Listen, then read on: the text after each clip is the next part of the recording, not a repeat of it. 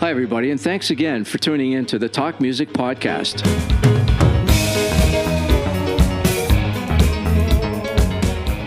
What a thrill it is for me to do this upcoming podcast, as this guest and the band he is part of will always have a special memory in my life that will remain forever.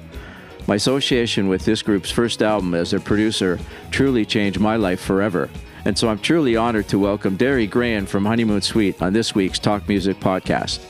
And we're going to go deep on the band's long, illustrious history. Their music achievements are truly impressive as they sit amongst the most successful Canadian acts to ever form in this country. With double and triple platinum albums to their credit, along with a remarkable amount of hit songs that have graced our airways for decades, not only here but in the US and other countries as well. I can't wait for this chat to begin, and so it will after a brief clip of a song you may have heard on the radio over the years. Summer night, storm clouds in the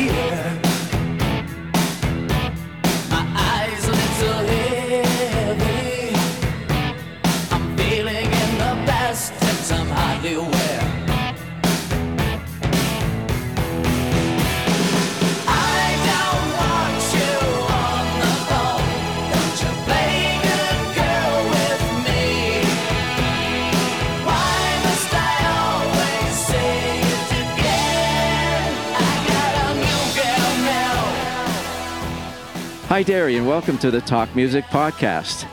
And wow, you know, every time I hear that song, and it's still a lot these days, it puts a smile on my face. You know, New Girl Now is just one of those special songs, and you have so many others, of course, that have stood the test of time.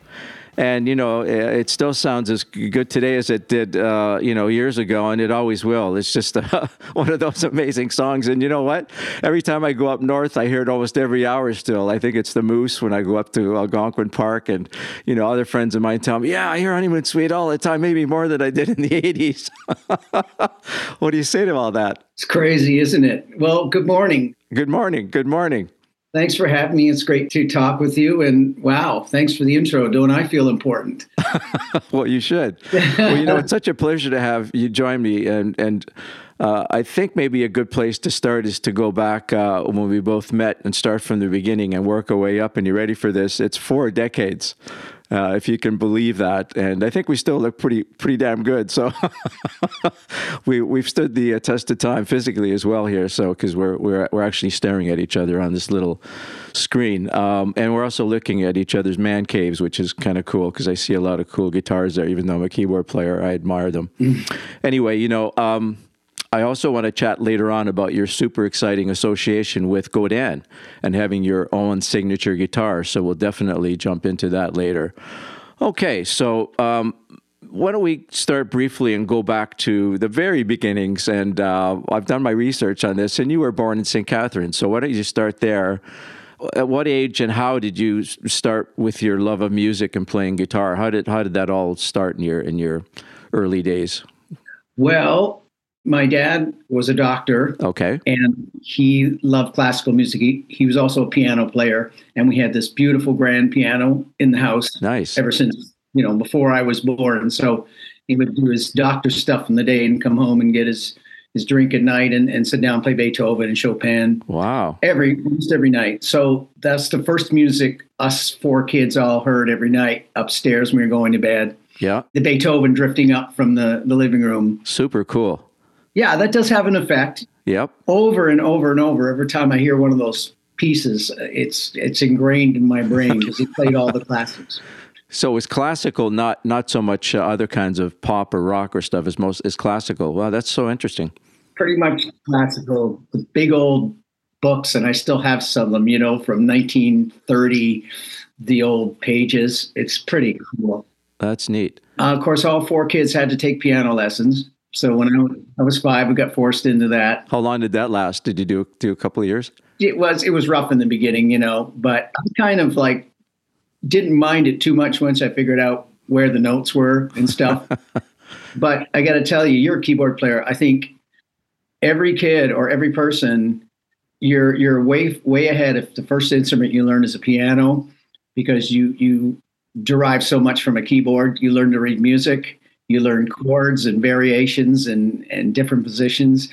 and from there, I think you can play any instrument. So the understanding of a keyboard, I think, is is key. Yep. Anyways, did that. You know, took lessons for a number of years, and the whole conservatory thing. And then when I was 11 years old, I think I I, I heard um, I heard "Smoke on the Water" Okay. uh, And that was walking to a record store one day, and uh, I, you know, rock was was starting to, you know, late '60s, Led Zeppelin, Hendrix, Sure. all that. But when I heard "Smoke on the Water," that was it. I wanted to play guitar. Got it. So that's when you segued over. Yeah, Okay. So about 11 or so. Okay. Yeah. about 11. Yeah, so I got my mom to buy me an acoustic guitar. My dad said, "As long as you keep your piano lessons up, we'll we'll do some guitar lessons." Mm-hmm. Did that ever backfire on him, eh? Yeah, for sure. I just I just took to it. I I loved it. You know. okay. So you were you were uh, taking lessons. So you are you aren't self taught. You you did take guitar lessons when you were a kid. for, for a few years just to kind of learn uh, to sight read the the music. But uh, but I had a cool teacher in the beginning. He was like in a local rock band, so he he wasn't teaching me the row row row your boat ashore stuff, um, and he was teaching me rock stuff. And we had, funny enough, where we lived. We had an, uh, a house, and right behind us was another doctor's house, right on the other side of our fence Uh-huh. and he was kind of like a hippie, cool kind of doctor. And he gave me my some of my first rock guitar lessons. So I would just walk over to his house, and he would teach me House of the Rising Sun and stuff like that. Wow, how cool that must have been. So that was probably the first song I performed live at a little recital at his house. But he was the coolest guy because he has he had the rock albums, and he was like an older doctor. So that was pretty badass. All right. Now, how about school? How about school? Did you take uh, music in school at all? No, no, man. I went to no. We we I went to Catholic high school, man. Oh, There's got no- it. Okay, so you weren't know- in the, you weren't in choirs or anything like that, or you No, weren't they in the didn't have choir. They didn't have music in Catholic high school. Right. Oh, okay. Yeah, your parents had to pay extra money so you could go to a separate school, but they had portables out the back. It was so hurting, you know. Okay. Wear a uniform every day. No, man. Like my school. I didn't know they- that about your background that you went to Catholic school. I didn't. That's that's that's uh, interesting. Yeah, man. Wrote well. My dad's Irish Catholic, you know, all the way. Okay. Altar boy, all that stuff. I did it. You know, I I worked some. Okay, so there you are in your in your in your home learning guitar and you know standing in front of the mirror and pretending you're Ritchie Blackmore. Um, so how long did that go on for? Like a few years, and then did you did you hook up with some other uh, guys your age and start start uh, something small like Yeah. you know at 14, 15, 16? Yeah, okay. Yeah, in, in high school, like-minded guys, you find other guys. Oh, this guy plays drums. This guy plays bass. Yep. And this guy, his mom will let us rehearse in the basement. So we started putting some bands together around 15, 16, Got it. 17. Really terrible bands and getting little gigs. They're supposed to be terrible at that age. Yeah. but you got to start somewhere and you know Yeah. it- it's that noodling that you probably had to had to go through that where you're just you know seeing which chords go well after each other and stuff and and that you were probably listening to albums and uh, trying to Tons. cop cop riffs and cop you know chord changes and stuff like that I would assume Tons, tons. And I, I found the Deep Purple songs. I love them because a lot of their chord structures were in the box, you know? Yeah. Um, they weren't that complicated. So I could go, you know, G, D, A kind of things, a lot of their songs. And then, and then the riffs weren't that hard. So I, I just, uh, I just had, you know, the old needle on the, the vinyl and learned, learned everything that I could. cool so okay so you're you're now 15 16 or so and so when did when did Johnny and some of the rest of the honeymoon suite guys come into your life what what age was that and how did you hook up did I think I heard rumor that Johnny uh, found you or was it the other way around Um, it was a mutual. It was a mutual uh, agent thing. But just to backtrack, so after high school, um, I ended up at Fanshawe College. Oh, that's right. That yeah, I was going to actually talk about that. Yeah, because that's that's a place that I, I frequented Yeah, too. you- you were there I'm older too. than you are, but I was there for the very first year, believe it or not. Yeah. when it first started, and you followed. Yes, I did, and that's where I met uh, Dave Betts. Right, that's so interesting. And I heard uh, that uh, I think I read somewhere actually that you wrote "New Girl" now at Fanshawe. I did. You did. Okay, so I can verify that's true. Okay. Yeah, when it was still a cold winter night. Got it. Oh, that's right. Yeah. Okay. So you met Dave Betts there. Yeah. uh, at Fanshawe, and then um, you came out of Fanshawe back to your area to St. Catharines and met Johnny there. No, when when I was at Fanshawe was right at the height of the the new wave period, punk and new wave. Yes. And I joined a band called Steve Blimkie and the Reason. Oh, okay. Steve Blimkie was this quirky new wave singer who was also in school there. I remember him. Yep. and they had an album out and then i got i auditioned i got asked to join them and i played on their second album and we did some t- actually touring in canada and to me you know going across canada in a camper van opening i think we did a tour with remember martha and the muffins I do. We opened for them on a cross canada oh, tour. wow. and it was rock star man. It was like i can't believe i'm doing this. It's great. And we opened for xtc at massey hall. Wow, that's big. yeah so a couple you know a couple of neat things there. Then that that the whole thing fizzled out. And i was and at that point i was living in toronto. So after london i got i got the hell out of there. And you know if you're going to make you got to get up to a city. So if you're going to stay in canada you go to you go to toronto or vancouver. Yeah, agreed. Well, that's what I ended up doing as well. Uh, okay, that's cool. So you went to Fanshawe, and I went to Fanshawe because there's all sorts of success stories from that uh, that place. So then um, you're in Toronto. Let's go back to your parents for a second. Were they supportive of what you were doing, going to Fanshawe and looking at, looking to them like you're going to pursue a music career? Uh, were they all like, "Oh yeah, that's fantastic, Derry. Good luck," or were they kind of like, "Whoa, uh, what are you doing?" And I know you'll be, I know you'll be back at our house living with us in a couple of years. So how cute, how cute is this? determined and i never went back home i, I made my own way because i was determined not to because my dad wasn't so happy about it why would he be you know Well, he's a doctor, right? So I don't know if he was Yeah. thinking you're going to follow, but Right, but at least at least he saw that I said, you know, I, I'll go to college. I really want to do this, so he was open to that. At least I'm doing something and not working at Burger King, you know. okay. And the fact that you had some success touring and all that must have at least sort of uh, looked at looked like you you were on your path of uh, th- this long journey that you've you know that you undertook and you're still doing it. Yeah, I don't think they understood a lot of it. My mom was much closer too. She she was happy, I'm sure, but um, my dad, eh, you know, Okay. to be expected. Anyways, a couple of years in Toronto, kicking around with this band and that band, and one day I was I was out of a gig once again, and I called up um, a guy named Steve Prendergast, who you know well, Yep. who was an agent at the time. Mm-hmm. Uh, he had booked me in uh, Blimkie and some other bands, Mm-hmm. and he was also booking this kid from Niagara Falls named Johnny D, who had just started this band called Honeymoon Suite, maybe six months before I met him. Okay. So I said, Steve, I'm out of a gig. Is there any bands looking for a guitar player? And that's when he put me. He says, John, you know, this honey, honeymoon suite guy, Johnny D, his guitar player just quit. So if you want to go meet him and audition for the band, so that's when I first met Johnny D, and it was actually in Toronto. Even though he'd grown up in Niagara Falls, we both grew up in the same area, and uh, we never met um, when we both lived down there. He was in a band called Lennox, and I would go out and see his his band play, but I never met him. So we kind of played in different bands in the area, but we never connected till we were um, in Toronto. Okay, so that's the that's the storyline there. So yes, um, I actually met Steve Prendergast. I think it was in Cannes in uh, a music conference because uh, he was really uh, also trying to make connections like we all were at our age, and I think that's where I first met him. I think Steve uh, said, "Hey Tom, you know I've got this band Honeymoon Suite I'm working with, and uh, I think I talked them into working with uh, me because I had a studio in my house, in my parents' house.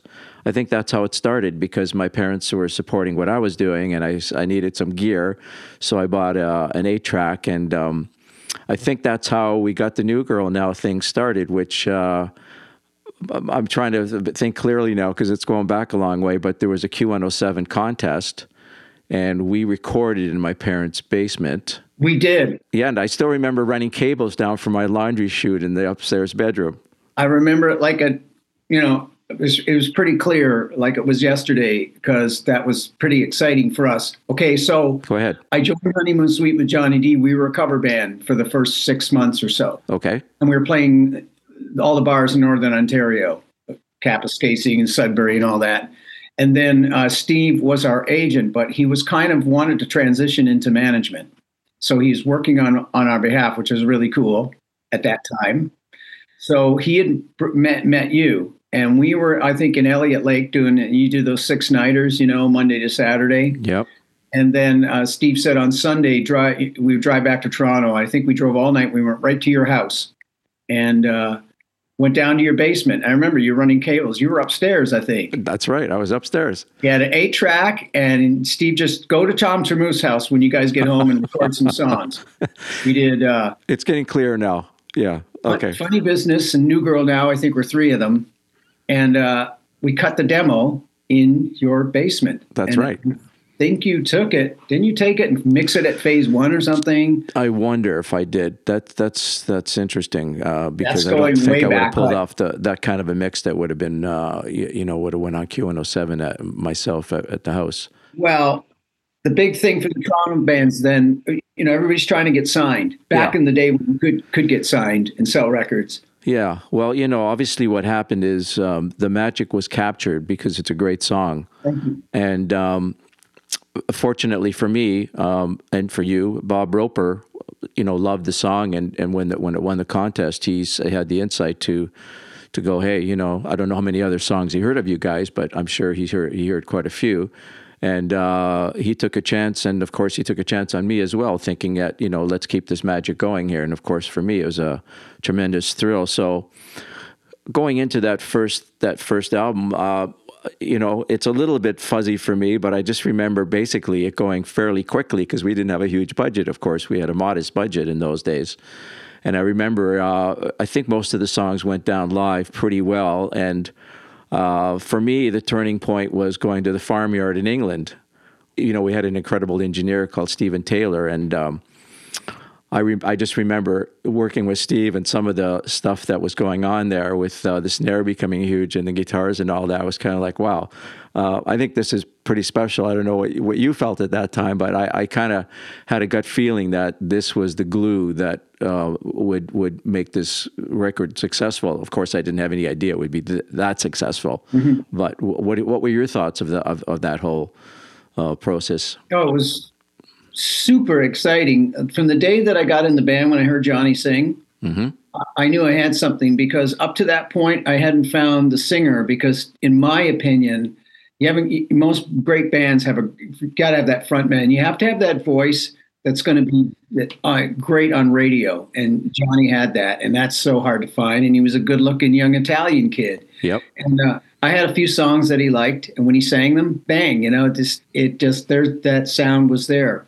So um, we got signed, and then oh yeah, we went to phase one. And That's right. I, I think it was like a sixty thousand dollar budget. Yeah. You're right. We cut it. We cut everything in about a week. I think it was only two weeks or three, two or three. Yeah, uh, two weeks. That's right. We did all the beds in a week and overdubs, and and that was so exciting, so fun. But we forget, we were on a road band. We were playing six nighters for months and months. So for us to come in and play, we were so you know in tune, playing with each other. You were.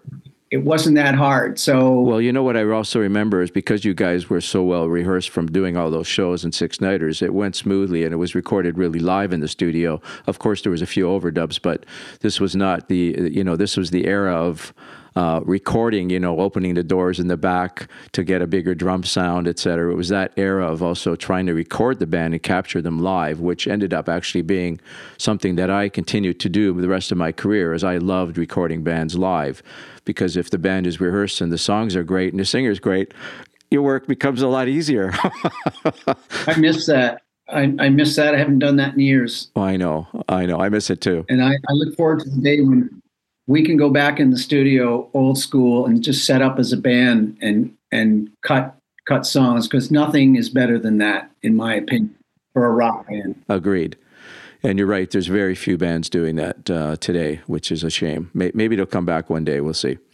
So back to the mix, that was a really brilliant idea. I mean, Prendergast, um, things didn't end so well later on, but in the beginning, he did a fantastic job with all of us in terms of just organizing our career and and making a lot of good moves, getting us signed, and it was just a lot of us, people, all of us as a team working together towards something because Johnny D and I we wanted to get signed and we did get signed and we go okay now now what? You know let's do this let's do that.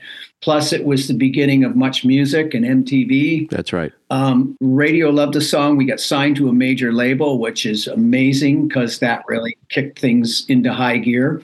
We had videos like crazy. So it just shot up. Our timing was was perfect. It was. Well, I'm going to go a little deeper on on that later with MTV and stuff. But you're absolutely right, uh, Derry. It was the era of MuchMusic, which at least in Canada, you know, if you got on there in heavy rotation, I mean, you, you know, you could start touring the country, and you'd have you know at least clubs filling up literally overnight, if not not you know even bigger crowds than that. So, um, and you know, it's it's it's quite amazing that. Um, we actually on that re- record uh, we had four hits four top charting hits which is Yeah, incredible I know. Four and singles. that's teamwork even from the label the label really really busted their balls too and worked their ass off on, on at radio et cetera. it was a complete teamwork all the way around It was one after the other, and those those Eng- English mixes were just so tailor made for the radio. They were. I, I'm not blowing my own horn, but I'm really proud of those songs. I just had the right songs at the right time absolutely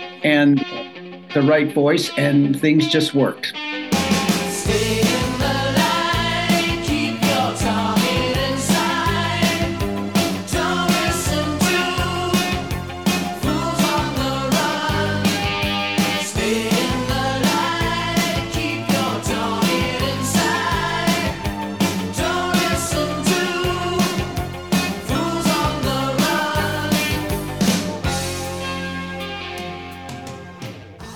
By the way, I, I have to say this because you're right in front of me, and I've never discussed this before. And even though I was disappointed to not continue producing your next record, I eventually understood the reasoning behind that. And by the way, I have zero, zero hard feelings about it. I completely, you know, I had a tremendous amount of respect for Bruce Fairbairn, who took over, and he had had some tremendous success at that point with Loverboy in the U.S. And uh, I was actually really sad when he passed away in his life. You know that uh, that hit me hard too as a fellow producer. So I just wanted to clear the air there. That, that I, you know, it took me a little while to sort of realize that hey, this is just business, and Yes. you know, uh, Bruce was coming off a high, and you know, all good. So I just wanted to mention that. Yeah, well, at that point, after the first album, all of a sudden there was a lot of a lot of cooks in the kitchen. All of a sudden, Sure. um, label people, management, and that you know, all of a sudden you're into mu- a much bigger money budget bracket. So, and plus we had Warner's in the U.S. too. So the picture had gotten much bigger, and that's just that's just the way it went.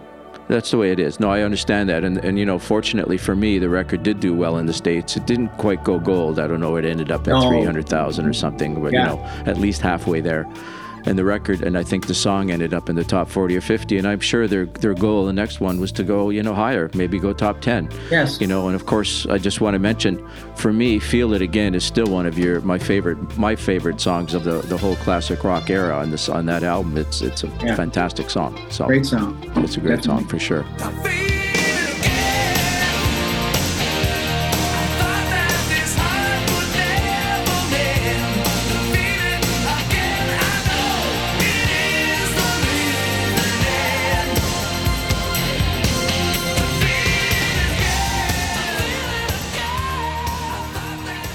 Why don't you tell me a little bit about Bruce Fairbairn and, and a couple of things that he did on that record as a producer? I've never really asked you, so uh, for my own benefit, uh, you know, um, many years later, I'd love to hear, uh, you know, what what, what was um, was there something in particular that uh, that he did, or was it just a different approach, or were you still recording live in the studio as much, or not as much, or Uh, kind of all those things. Bruce, well, Bruce, as you know, was started out as a musician. yes, He was like a horn player in Prism. right, that's right, yeah, Vancouver guy. So he came from being a songwriter and a musician, and any great producer, I think, should start out as a musician. I mean, it just makes sense to for me. sure. But Bruce was all about the songs, and um, he would we would meet with him and play him new songs, and he would say, "I like this and that. This is this is half baked. Keep working on it." He would send, keep sending us back. There's no point in going in hmm recording, you know, songs that are half baked. Sure. So we finally uh, got got the group of songs together and ended up um, eventually at, at Little Mountain uh, with Bob Rock as the engineer. I might add. So Who ended up being one of the world's best. yeah, it, it- that's pretty crazy. Um, this, this is right before you know Bob. you know took off. And the Bon Jovi 28 million. Yeah, exactly. That's right. So again, the timing was just right. We went out to Vancouver for a couple of months and and uh, recorded pretty much everything there. And Bob and I, Bob's a guitar player, as you know. Mm-hmm. He had all his amps and his guitars there and stuff, and I didn't have that much stuff yet. Right. So I get he plugged me in with a lot of his gear, and that's where a lot of those great guitar sounds on that album. Because Bob knew the studio, he knew his gear, so that saved me a lot of time. Oh, I didn't know that. Okay. Yeah, so um, that was uh, that was where a lot of those great sounds uh, came from. The guitar sounds and and the you know you know the drum room at Little Mountain. It's legendary. So we cut uh, all, all did all the tracking there, and then again took it over to the farmyard in England, and Stephen Taylor mixed the second album as well.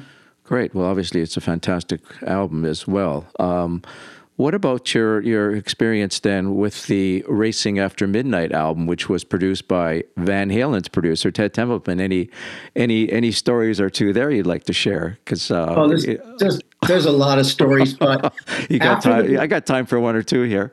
No, no, I won't get into it. But unfortunately, unfortunately, um, I obviously wanted to. I wanted to work with Bruce for the next album because just we, we got along really well as I got along well with you, and um, that was a natural progression. But he just done Bon Jovi, Uh, and you know, we wanted him. We would have probably had to wait three years because he went through the roof. So the label says, no, we can't wait. And um, we were with uh, Warner's in in LA, hmm and um, it, it just uh, Ted Templeman was head of A&R there, and he'd heard of the band. He liked the band. Oh, he was a powerful dude there. You're right. You're so so it'd be hard to say no to him anyway. Yeah, he was he was a big big shot there, and and like me being a you know a huge Van Halen fan, for sure. to be able to even meet Ted Templeman, let alone work with him, um, would be amazing.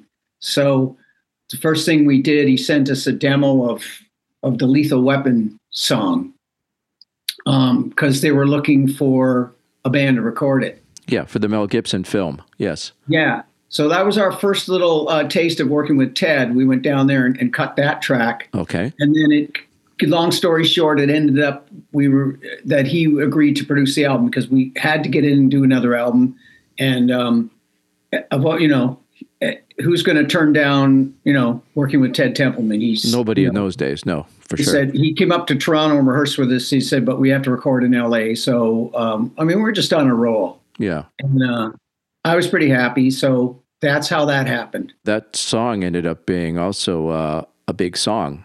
And, you know, I actually heard it the other day when you played it live at the acoustic show you did. yeah I, I don't know if you play it in your live set that often, uh, the Lethal Weapon. Uh, and Johnny killed it, I thought, acoustically. So, yeah and that was Michael Kamen, I think, too, who did the. That's right. We didn't write it. It was just a, a demo on a cassette. And, Yeah. And Johnny Johnny hated it, but um, Ted kind of like convinced him just go in and try it.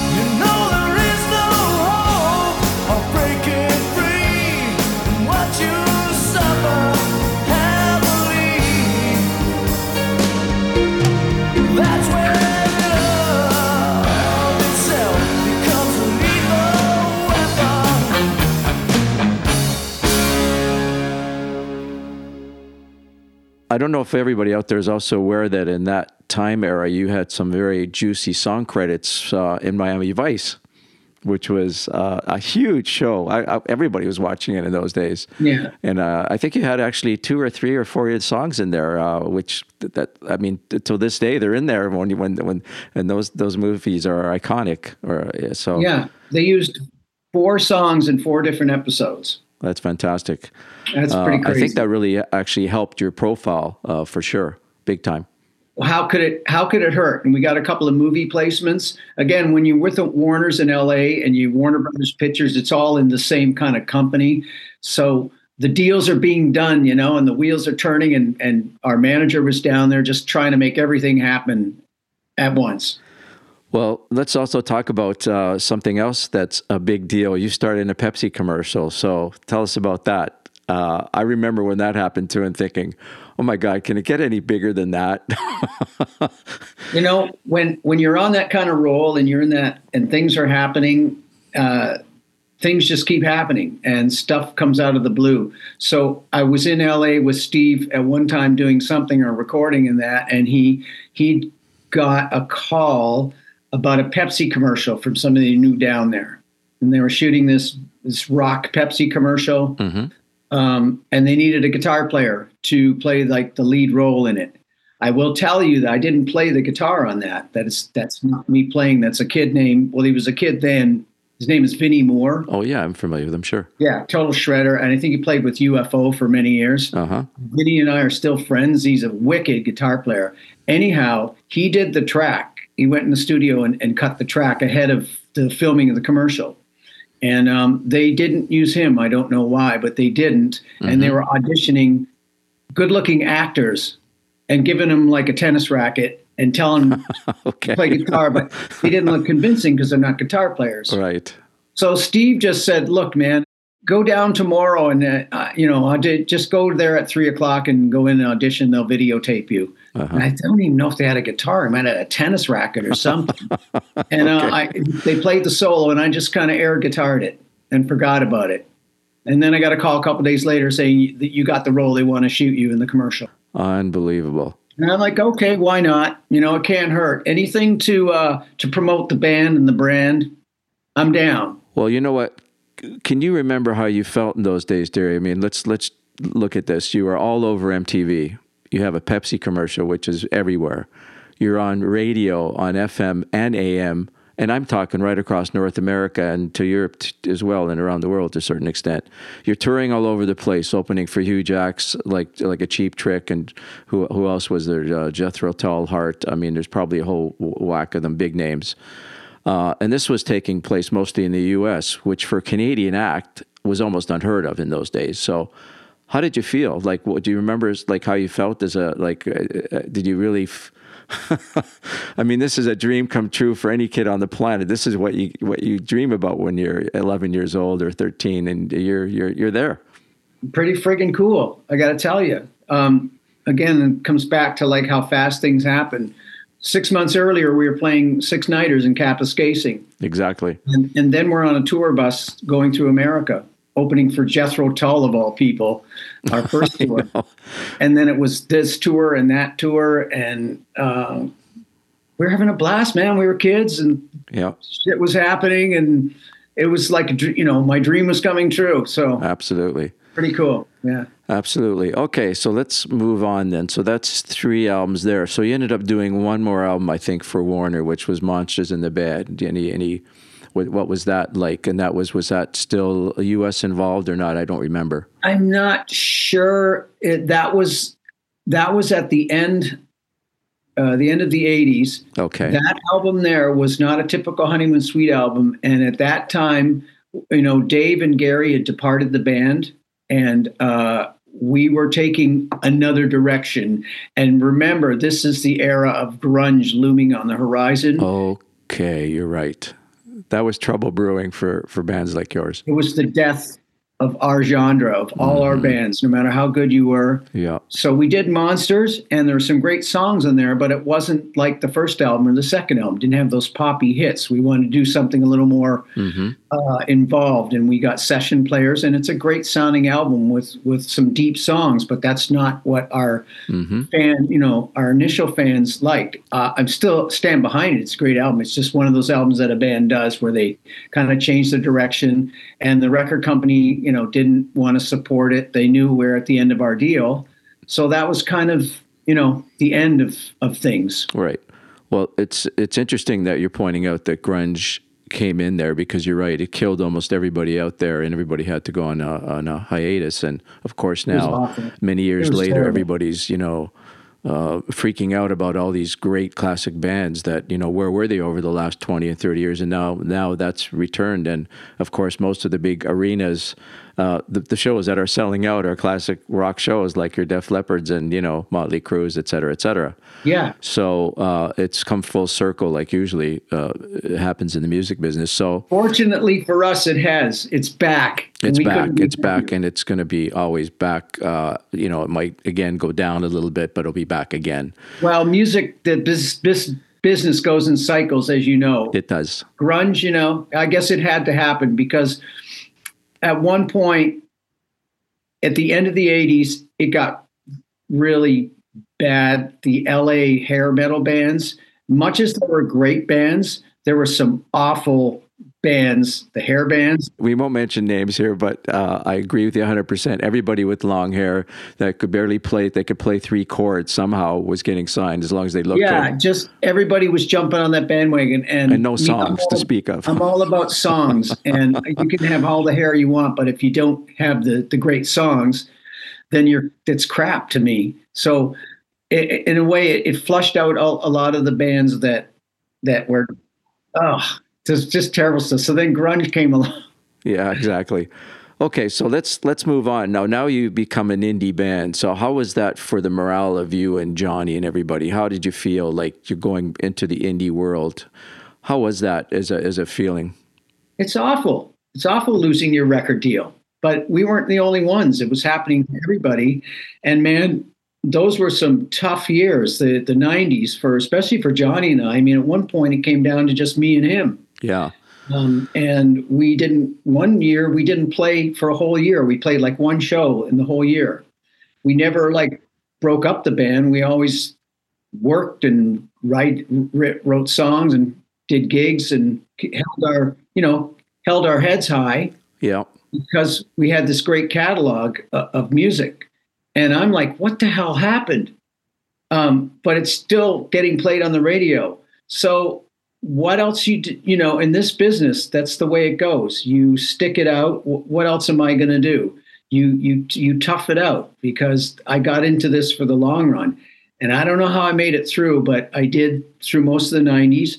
Fortunately, I was the songwriter, so I had a bit of you know income coming in from that to to Mhm. get me through Sure. and um, but it was still tough really tough and then we did a couple of albums through the 90s like independent albums Well, let's talk a little bit about that. Yeah, you did uh, Lemon Tongue and Dreamland, and I think you had a live album. So talk talk to me a little bit about those albums. well we pushed forward i don't roll over and, and blame everybody and, and cry and die about it you know it's just okay this is kind of shitty but i'm going to keep writing songs and johnny wants to keep this going so let's keep making music i think that's the lifeblood of any band is to keep recording your music and putting it out there even you're going to even if you have a small core group of fans that's what you should do Well, let me let me let me throw a big compliment your way. I mean, I think a lot of bands did actually fold at that time period. They couldn't uh, weather this storm, which you know nobody knew how long would last. The, the grunge movement, but to your credit.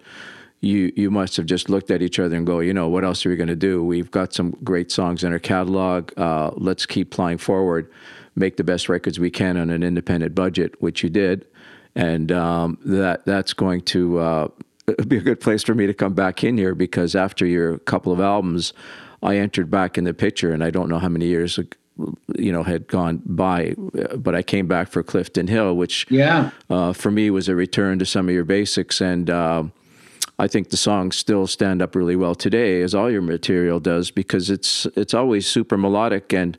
I want to put in uh, another personal plug here for Johnny, as I honestly think he's one of the best singers on the planet.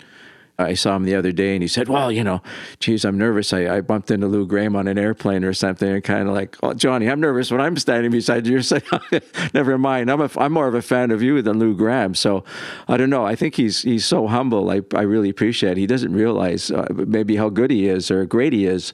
You know, he's got to be one of the best out there. And, you know, bef- before I forget, I'd like to make a note here that the, the Clifton Hill album was recently remixed by Thiago Lima at Iguana Studios, and it sounds awesome. And uh, you can find it online for purchase actually at rockpapermerch.com. So a little shameful plug there for the album. Um, but, you know, me and you got back together again, and then um, I became your manager, which um, was an interesting, uh, you know, something different for me. And, uh, uh, I don't remember how many years I did it now, to be honest.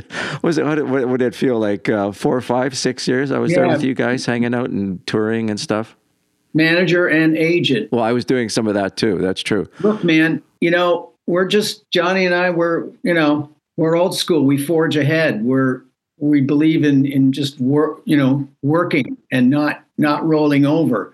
It's like something comes up and you're like, okay, this sucks, but let's let's do this now and let's do that. What else are we going to do?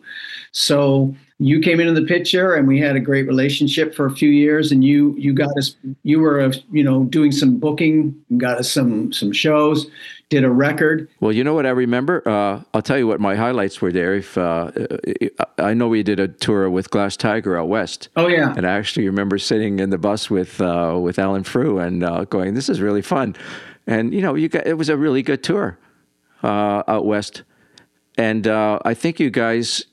Again, you you always seem to have that loyal fan base, and that's something that I noticed, and that's just been there. And if anything, now it's been increasing because, of course, a lot of the parents are bringing their kids out. Yeah. and I've really seen that as well. I already started seeing some of that earlier, you know, but but now it's come full circle where families are coming out to see you guys, which is pretty pretty amazing if you think of it. the catalog is has been amazing. It's it's sustained us, and like through the '90s, where Johnny and I are like, what you know, the '80s was so great, but it was the music that did it. And you're right, even through all that airplay, we're getting airplay. Then, 40 years later, we're getting airplay. Not a lot of bands can say that, and I don't take that for granted for one second because I started out to be a songwriter, and to me, that that's the most wonderful thing when they're playing my song 40 years later, Absolutely. and new kids are discovering, and and that makes fans, and the fans uh, keep us. That's why we're still here, because we'll go out. You know, I'm going to a festival in Newfoundland tomorrow, and big festivals, fairs, and festival. I can't believe that this is.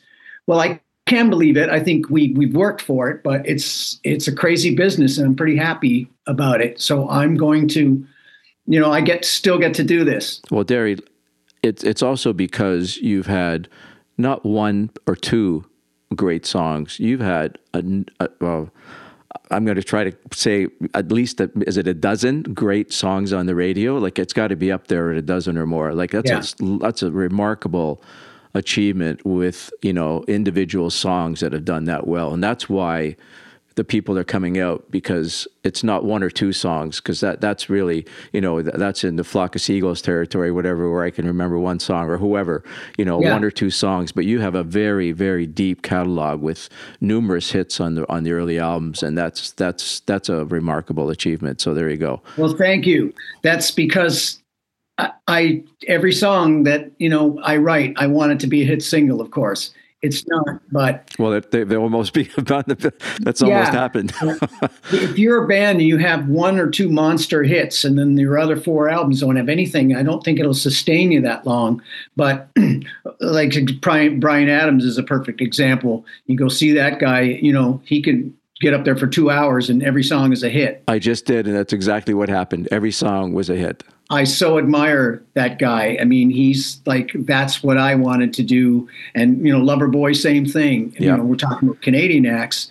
To me, that's give the people the songs that they want and every make every one. We're very lucky. We can go and play like a ninety minute show, and ev- every you know every song is pretty great. Yeah. Well, Derry, I'm going to go to one last thing about when I was working with you guys as a manager, and this is this is the maybe the biggest highlight of that time period when I was managing. And you're going to probably remember this show. It was a massive festival in Quebec City. I think it was called Festival d'été or something. And when you guys came on, and I was on stage with you guys, I think my wife was with me and it was just an incredible mass of people spread over out over this huge field and i'm told there was about 50,000 people there. I couldn't see like it looked like woodstock to me. And you know what? Tons and tons of people could be singing every word of most of your songs including the ones i had produced. And i actually remember my tears uh, you know welling up in my eyes going you know what? It doesn't really get any better than that. You know i'm there with you guys. You guys uh, you know everybody recognizes the songs. Everybody was thrilled to see you. Uh, that's a moment that I, I don't think i'll ever forget Well, great. I'm glad you were there because now you know how kind of how I feel. I never get you know New Girl Now, whatever, Burning in Love.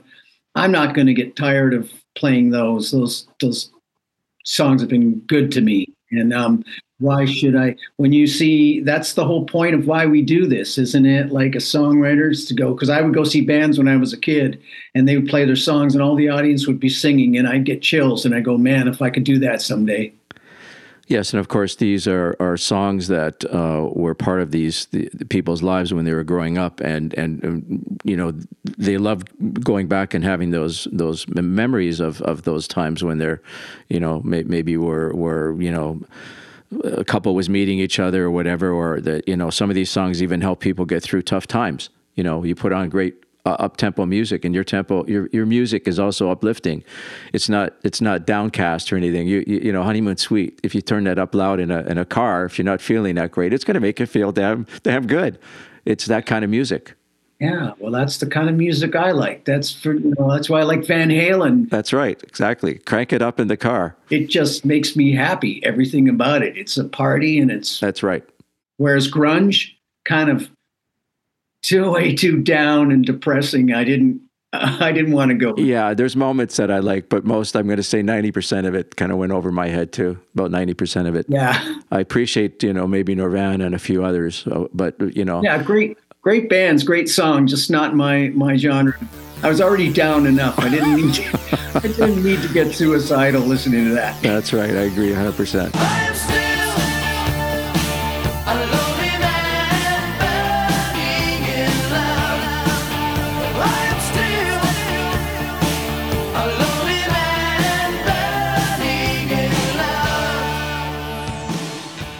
Okay, so let's go current now, and this is I love I love uh, what we're going to talk about here. This is really a major achievement for you, and this is having your own signature guitar.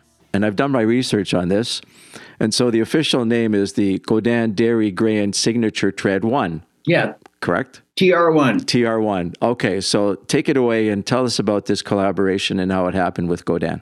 Over the years, even back in the in the day, um, we kind of worked. Johnny and I had kind of kept in touch with Godin. The, the reps would come out and bring us acoustics and guitars here and there. When we would play in Montreal, they would always come out and and bring us guitar here and there. But what happened there was the guy that did the guitar with me. His name's Mario Biffarelli. He's the uh, he's the rep there that that made this whole thing happen. He was at the NAMM show in California a few years ago with, and with the Godin people, and he was a good friend of a guy named Mike Krompass, who's producing our new album. Okay, Mike yeah. is a a guy from Toronto. He's a producer, a guitar player, whatever. And we were working with Mike in Nashville on this new album. so him and Mike, uh, they just got to talking, and then and then um, Mike said to Mario, "Hey, I'm I'm work, doing the new Honeymoon Suite album with with these guys in Nashville." And Mario's like, "Oh, I love I love Derry's playing, and I, I love that tread guitar. I mean, I've always been a fan of his." And Mike's, I think Mike said, "Well, you why don't you do a custom model on that or something?" And I Oh. think that's where the seeds of it came from. And then Mario called me a couple weeks later. He goes, "You know, Derry, I talked to my bosses, and we want to maybe think about doing a signature model on you." And I'm like, "Damn!" Damn, you must have you must have your jaw must have dropped like wow, that's I, I didn't wasn't ever pursuing that, but I always thought that would be really cool because I saw other guitar players with their signature models, and I'm like, I want one too, you know. but, seriously, it, it Well, that's got to be the ultimate, uh, really, or one of the ultimates besides having your your you know top ten hits. That's got to be like pretty damn close to. yeah. So it was the ultimate compliment to me, um, and I'm like, wow, you guys really want to do that. So I I just went with it and got in meetings with Mario, and it was a long process getting that done How because a long did it take? Couple couple years? couple of years because it was right during COVID. Uh huh. and and everything shut down and supply chains were so slow in getting parts so it took a long time for us to kind of bring it to fruition because they had to do some prototypes and but it was so cool to go back and forth uh, with my specs i would go to the factory and bring my other guitar there and they would measure it and photo it So I don't even know how you get started on something like that. There, like, what's the what's the process in your brain about how to come up with something, you know, different and u- unique that represents your personality? Like, how do you even, like, what you just compare it to other guitars and go, okay, I'm going to combine a little bit of this, a little bit of that. Exactly. So it goes back to the Racing After Midnight album, which has the first tread guitar on the back of it, Uh-huh. which was actually a Kramer. And but the neck got broken on tour, so Godin sent me a neck, and I put a Godin neck on a Kramer body, Oh. and that's the, that's the tread, that's the original tread that you see that I played for so many years. Okay. So that's what Mario was. He thought that was a Godin. Hmm, interesting. So I took that guitar, and it was a combination of using their body and their neck, and my specs and for pickups and stuff. We kind of worked with their stuff and and my suggestions, and um, their their guitar that they sent me was very close to the one that I was playing in terms of the neck and the body. Okay. So that's how it started. We use this neck, this body. These are the pickups I want, the the whammy bar, all that, blah blah blah. And they they would put a prototype together, and they send me this piece of wood. You know, And how important was the wood? Because w- the wood's got to be super important. Is that well, the finish comes later. It's getting the guitar. It was really fun to get. You know, these the UPS truck would pull up, and here comes another prototype. No, you know, I can't wait to plug this in. Yeah, it's mine. It's got my name on it. I love I love when a guitar comes to my door. oh yeah. and I would play with it. And then Mario would go, I'd go back and forth. I said, Mario, this is great. Can you change this? And long story short, they finally got it right. I think the biggest challenge for them was getting the tr- the tire tread uh, right on the body Okay. because originally the original guitar was a tire was an actual tire out of a rental car that we had in L.A. Really? We took the the donut tire, you know, spare, yeah, and we let the air out of it and put yellow paint on it, and we just rolled it across across the body. That's super cool, man. Wow. Yeah, that's and it actually worked. But of course, you can't do that these days, and they had to do like a silk screen Yeah. thing. Yeah, yeah. And uh, after a couple of attempts at models, we finally got the the right, the nice yellow on on the black and the tread, and it's the finished. The finished product is is beautiful. I have like three of them. So how many how many times did a truck show up at your house with all these back and forth? three or four times. You know, Godin. They're an amazing company, Yeah. and uh, they would just, you know, Derry, whatever you need, to, we're going to send this to you and check it out. Because I took it very seriously too, because it's it's not a cheap guitar, and they're investing quite a bit of money into it, For sure. and it ended up being kind of a pricey guitar, and they were going to do a, a run of a hundred of them, and I'm like, what? And I said, wow, man. Um, but that's what they wanted to do. So it's it's now been out there for a while and it's doing really well. I think we've sold upwards of 80 of the guitars. Great. Fantastic. And uh, to me, I'm blown away that I sold 10 of them, you know, but a lot of fans have bought them in, in the States and in Europe and a lot of Canadian sales. So I'm sure they're going to continue to sell. So wh- where are they being sold? Are they uh, music stores across the country? yeah, they're, they're in, you know, your Long McQuade's and your Cosmo. Uh, they're on Sweet Sweetwater in the States, you know, all those places, and a couple of distributors in Europe. So yeah, so if you look, you, you can find it. But I'm just, it's a s- amazing compliment, and I, I I love it. But it's also a beautiful guitar, right? It isn't like I didn't do it just to say here's a tread guitar. It's a Derry Grehan guitar. I said I don't want to do this. I don't want you to build a cheap guitar. I want I want it high end, Yeah.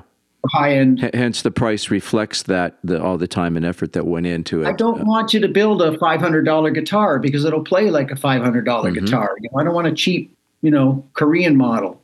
It's got to be something that I would play on stage, and it is. Well, all I can say is congrats on on this uh, um, major achievement in your life. Because uh, again, going back to when you're 11 or 13, if you could ever imagine that, you know, 40, 50 years later, you're, you'll be standing there, you know, holding your own guitar that a major company has put put money and effort behind.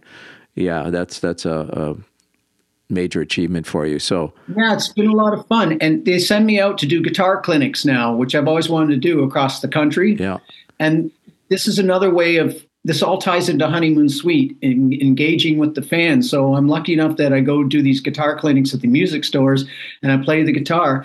And we get a nice little crowd there, and there's some guitar players there, but there's our, our fans are there too, and asking me questions about how did you do the riff in New Girl now, and and Yeah. you know what's the lead to Burning in Love, and it's a, it's a lot of fun the the one on one with the fans. We've got the the best fans. I'm sure it's going to be a constant seller like over time. I just think, you know, more and more people are going to, you know, go, wait a second, I want to have one one of those in my house and I want to be able to to say I, I, it's got Derry's name on it. I was a fan of the band for life. You know, yeah, yeah, to be honest, if I played guitar, I'd buy, I'd buy one off you right now. But I'm a keyboard player. Well, so far I've got not no negative feedback. All the all the players, I mean, some good players too, are raving about it. They they really like it Yep, because I'm pretty critical too. for sure. Okay, well that's that's that's great. That's um, really big news in your life. That uh, I'm sure that every day you get up, you go, "Wow, this is uh, this is pretty amazing." So much time has passed, but still, fantastic things are happening like that. Let's move on to some live concerts. So you've now been performing for about 40 years, roughly, give or take, which again is, uh, in my books, a uh, huge accomplishment. So what keeps you motivated these days, Derry? Uh, as the traveling can't be that much fun and waiting in airports and stuff. Is it is it simply what you, what we've talked about already? Already that when you see people's face light up when you come on stage and they they start singing the first song, that you just go, wait a second, I got to pinch myself. Who wouldn't want to be doing this? Yeah, who wouldn't want to be me? As Exactly, exactly. So, uh, never mind. Screw all the traveling, how bad that is, and all that crap, which I'm sure isn't fun. Well, you know what they say, like in this business, I, I get I get paid for my travel. Right. That's what they pay me for is all the shitty traveling and the hotels and the food. The 90 minutes on stage is is playing. That's why they call it playing, you know. That's like the fun the fun time. It's not always fun, but that's the culmination of, of the whole day or two days it takes to get where you are. Yeah, for so sure. that's that's my job. And uh, that's I don't do anything else. And that's just part of it. But at the end of it, the what I get to do is is worth it. Well, I certainly hope that they also make things easier for bands uh, and people to cross borders because I've heard that the visas might ra- ra- uh, rise in cost as per the U.S. government wanting to do that. So I, I hope they I hope they they they nix that because uh, uh, you know there's some that's a shitty thing to do. It's really shitty because I live in the States, as you know. I've been down here 20 years. I've got my green card. I've never had a problem going back going back into Canada. Of course, I'm a Canadian citizen, Right. but I've never had a problem coming back to the States because I'm a permanent resident. I've never had any problem. It's been great. But when we're starting to get a lot of uh, U.S. shows now with Honeymoon, Actually, I wanted to talk to you about that too briefly. Maybe maybe just mention that. How's that come about now?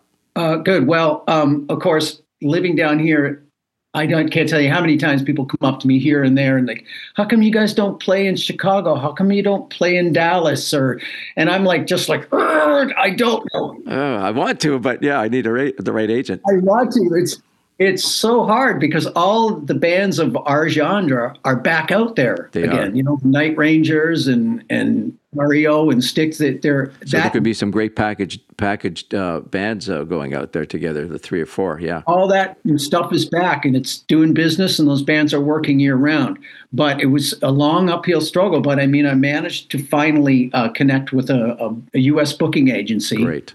uh, that handles the, our genre of music and i've got a kind of a long relationship with them and they finally uh, started to get some interest and booked us like probably four or five shows this summer which is amazing Wonderful. it's a mat it's a matter of getting your profile up because we've been away for so long but we went out and we did a few of these monsters of rock cruises and 80s things hmm and we made a bit of noise and people take notice and promoters are there and people are asking for the band so it's kind of like building back up which i couldn't be happier but the downside of that is these damn visas that i have to do Well, that's why I brought it up because when I saw that, I was shocked that they're making life even harder for musicians who are already struggling. You know, we know the costs have also gone up uh, after COVID. Uh, there's actually bands also canceling tours, never mind, because of all these rising costs. So that that's a pain in the ass to uh, pay an extra, you know, amou- amount of money for a visa. Oh, and I get, you know, I do all that from down here. And of course, it, it's expensive and you have to put them in three months ahead of the gig. And it's such a process. But I'm determined, like, I don't, if we get, when we get that P2, I'm really happy. And I'll, I'll do that to come down here and play because I love playing in the US Yeah. to the American audiences. You know, I love Canada too, but I want to, I want to break in down here again a lot more. But um, I'll tell you, it's it's a it's a real pain. Yeah. But I I should mention something too. You I can't understand because I just did a, this tour with my daughter Leah, this U.S. tour. This is the first time because her her band is American. So um, I was we came up to Canada. This is the first time I've crossed into Canada with an American band, me being a part of it. Mhm. And you go to the border and you have you don't have to do anything. You just hand them a piece of paper, and they say, "Okay, go go play your gig." It's that No easy. visa. Yeah, to, to come into Canada. Yeah, I'm like, God damn. So it's not fair. that's not fair. No, I agree. Um, yeah, so back to your daughter. I mean, she finished in the top three on American Idol, and you also got to perform on the show. Uh, and I th- was it a Carrie, Katy Perry was there too? You did her song or something, or she was on stage, or how did that? She was. Tell, tell us, tell everybody about that a little bit. Tell, tell us about the success she's having.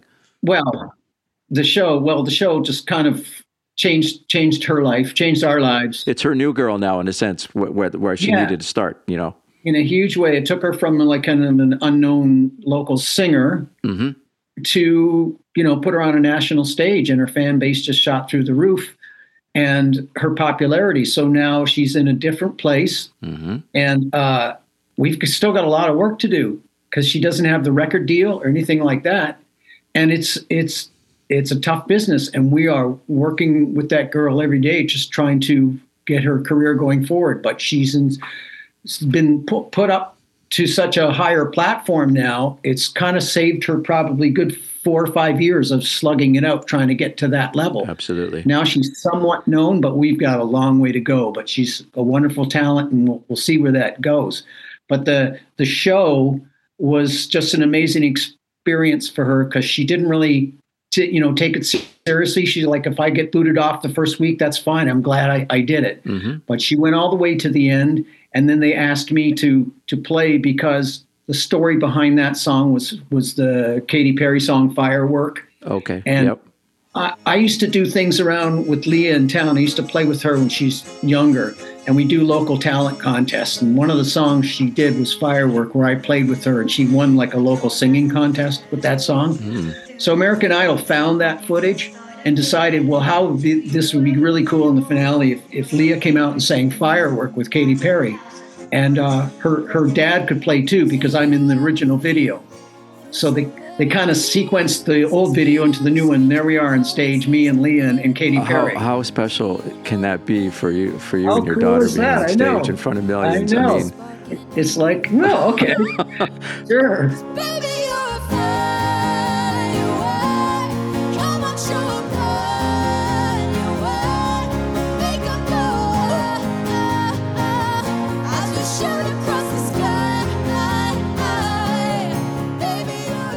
the gods are smiling down on you again after the guitar we just talked about. Now your daughter is having success. Yes, and I got a nice, I got a nice big hug from her. You're on a roll here, my friend. Well, it's just like I, you know, sometimes like I can't believe this is happening, but that's the music business, you know. yeah, It was fun. that's outstanding. Okay, you know what? I'm going to put you on the spot here now. This is where we, we, we have a little bit of fun at the end. I, I actually ask all my guests a little bit of uh, questions about, uh, first of all, we're, we're going to go to three guitarists. And when you hear their name, just tell me what comes into your head. Ritchie Blackmore, Genius. back to Smoke on the Water. That's why you started. That, that's how you got yeah, started. but it's it's far deeper than that. He managed to take rock blues rock guitar, heavy blues, Yep. like 70s rock guitar, mix it with, you know, kind of classical Paganini type, you know, influences. And the, what came out was just, uh, you know, he's he's very deep. His his uh, well of, uh, you know, he can play rock, but he's uh, just um, a, an idol of mine. And what a shame that he that he that he is. I, I don't know. He didn't quite leave the business, but he he so he left Deep Purple, and then he started doing some of his solo albums, and then I haven't heard from him much in the last twenty years. I, I don't know. Yeah, I think Ritchie just does whatever he wants to do, Okay. and he, he doesn't care. Right. That's just the way he is. And Okay. um, yeah, okay. but I've never met him, and uh, great player. Eddie Van Halen. Well, what can you say about Eddie from the first note that I heard? I'm like, what is this? Like every other guitar player. Yeah. But it's not only his playing; it's it's the whole band. It's it's that he's a songwriter hmm and uh, he's a great performer. He's an all round. He's not just a. I mean, there's a lot of sh- shred guitar players out there that can play faster and cleaner than Eddie, but they don't have that feel and that humor in the playing and that playing from the gut. Right. And just something about his riffs that were just so cool, so rhythmic, so funky, but so rock. And I just like the whole Van Halen thing was just a party, but they had the songs to back it up. I'm glad you mentioned that because I don't know if a lot of people know that that you know the the jump riff on keyboard is is Eddie. Yeah. He came up with that, and I don't think David Lee Roth wanted to to do the song, from what I remember reading. No. And that's an old song too. Like that came out in 1984, but I think they had that riff kicking around on the first album uh, when Eddie would would play keyboards. Which shows me that he was very open minded to, you know, like, hey, you know, everybody knows I'm a great guitar player, but this riff cannot be denied. This is a, a cool keyboard riff. And of course, now it's be- become iconic. Well, he's a very deep musician. He's a great keyboard player, and he's he's very deep. Carlos Santana. Again, one of my heroes from back in the, the just before the Deep Purple days. I had uh, an album called Abraxas Yep. and Santana Four. I'm familiar with it too. Yeah, those were the such cool albums because he he played this SG, you know, and uh, again, I just thought all his playing was around the minor kind of pentatonic, hmm uh, and the music was very heavy Latin, Tejano influenced, but it was so rhythmic. But he mixed that Latin with rock, and it was just a, such a cool combo. Which nobody was doing at that time. It was uh, unique. Yeah, Yeah. Yeah. And I should say that what I love about great lead players is not how many notes they play, it's what notes. Got and it. the smart ones play the right notes. And Santana's so melodic, as was Eddie or David Gilmour. To me, when I go for solo, it's it's melodic. I hear it in my head first. It's it's got to be something people can sing along to. I don't care if you can play a million notes a second. Well, I've always, I've always noticed your solos are like uh, basically melodic themes, if anything, that you can remember that could actually be a chorus. You know that you can sing, you can sing, or you can hum along to your guitar solos, which is, you know, those are uh, really really tough to come up with. Way harder than to be go up and down and play scales. Try playing a, me- melody that somebody remembers. It's a it's another part of the song that's really important. You got great verses and chorus, and then you got the middle eight bars for a solo. It's like to me, it's another verse of the song, Yep, correct. and uh, make that interesting. And then you go to your out choruses. Uh, okay, if I were to wave a magic wand, Derry, and be able to grant you a wish right now to change anything you want about the current music biz, what would you change? And it's your lucky day because I can wave it three different times. So you have three wishes. Um, take a few seconds if you want. I just want to get your opinion on, you know, things you could improve to make the business better for everybody. Yeah, you know, I I wish we could sell records and cassettes and CDs again, like old school. Cut an album, put it out there, and fans would buy your album. But unfortunately, uh, music is free, basically. It's been devalued for sure. it's been devalued. Anybody can get it, and that's kind of depressing. But you, you know, it's it had to happen. So turn the disadvantage into advantage and try and use that to your advantage, and put out great music. The business now is in touring and merchandising, which fortunately we we can still do and mm-hmm. do well on touring, and our merch does well. That's that's important because you're not making money on record sales. Well, let me ask you a question because I think I know where you're going. How about vinyl? Is that something you'd like to see become more uh, available and maybe the cost come down? Because it looks to me like vinyl is exploding out there. I just had a guy come on from an independent record store here where I live, and he said on record store day he had 1,500 people come in and buy a piece of vinyl, and they were lined up at three in the morning in sleeping bags and l- lying on the street, you know, waiting to get in the store. So eh, is that something that you would love to see increase as one of the wishes is is more more vinyl sales? Because it isn't a CD but it's still something you can hold in your hand. And I think everybody's missing that. They want to look at the credits. They want to hold something in their hand when they listen to an album. How, how do you feel about that? I feel great about that. I can't believe it's back like it is. I mean, it seemed like a little bit of a fad a few years ago, but it's really taken off. Well, that's why I mentioned that store, uh, uh, you know, that story, because I was blown away. People sleeping outside of the street, like 30 or 40 people waiting to get in the store. Vinyl's the shit, man. Like my my son is, I, he's 25 and he's got vinyl all over his house. He loves it because all his his new, you know, um, alternative bands are putting out uh, putting out vinyl. It's the new way, and uh, I just loved. I go over there, and I listen to his records. And after years of listening to MP3s on Spotify and and CDs, Oh, it sounds like crap. I went over the other day and I pulled out Synchronicity by the Police Mhm. and I put the vinyl on, and I heard stuff in there that I haven't heard in years, like the separation of the mix. That is such an amazing album. The space in there, it does sound different in vinyl. It sounds beautiful You and get the depth. Yeah, you get, you Depth, get, yeah. depth. You hear the can't nuances of the recording. You're right. I, I'm really happy about vinyl. And by the way, Clifton Hill is out on is coming out on vinyl, as you know. Yes, as I mentioned earlier, it's on uh, rockpapermerch.com. Yeah. and uh, it sounds great. So, and that's coming out shortly. Um, okay, so that's one of your wishes. How about a second one uh, to improve the business? Would it be something to do maybe with uh, getting in and out of the countries, make it easier? Would that be another one that you would go, hey, if, if I could if I could change something right now, it'd make it easier for mission, uh, musicians just generally to to go in in and out of different countries. Is that how important is Yeah. that? Well, mo- mostly United States. I would change that because it's ridiculous the way it is now. It's expensive, and it's kind of the hoops you have to jump through just to go play one show. It's not. It's not fair. And yeah, if if you could change that, I mean, we're not terrorists. I'll, I'll wave my wand right now. So that's a big one. Okay. That that would that would be wonderful. You know, when we go to Europe and stuff, no problem. It's just you know, they, the promoter does a visa, we're in. Um, but it seems like on the U.S. there's just a lot of moving parts, and that's it. Okay, so what's your third and final wish? What would you would like to see change to make the business fantastic for everybody?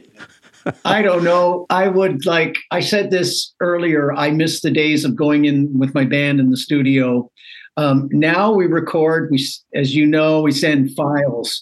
There's so much, especially during COVID.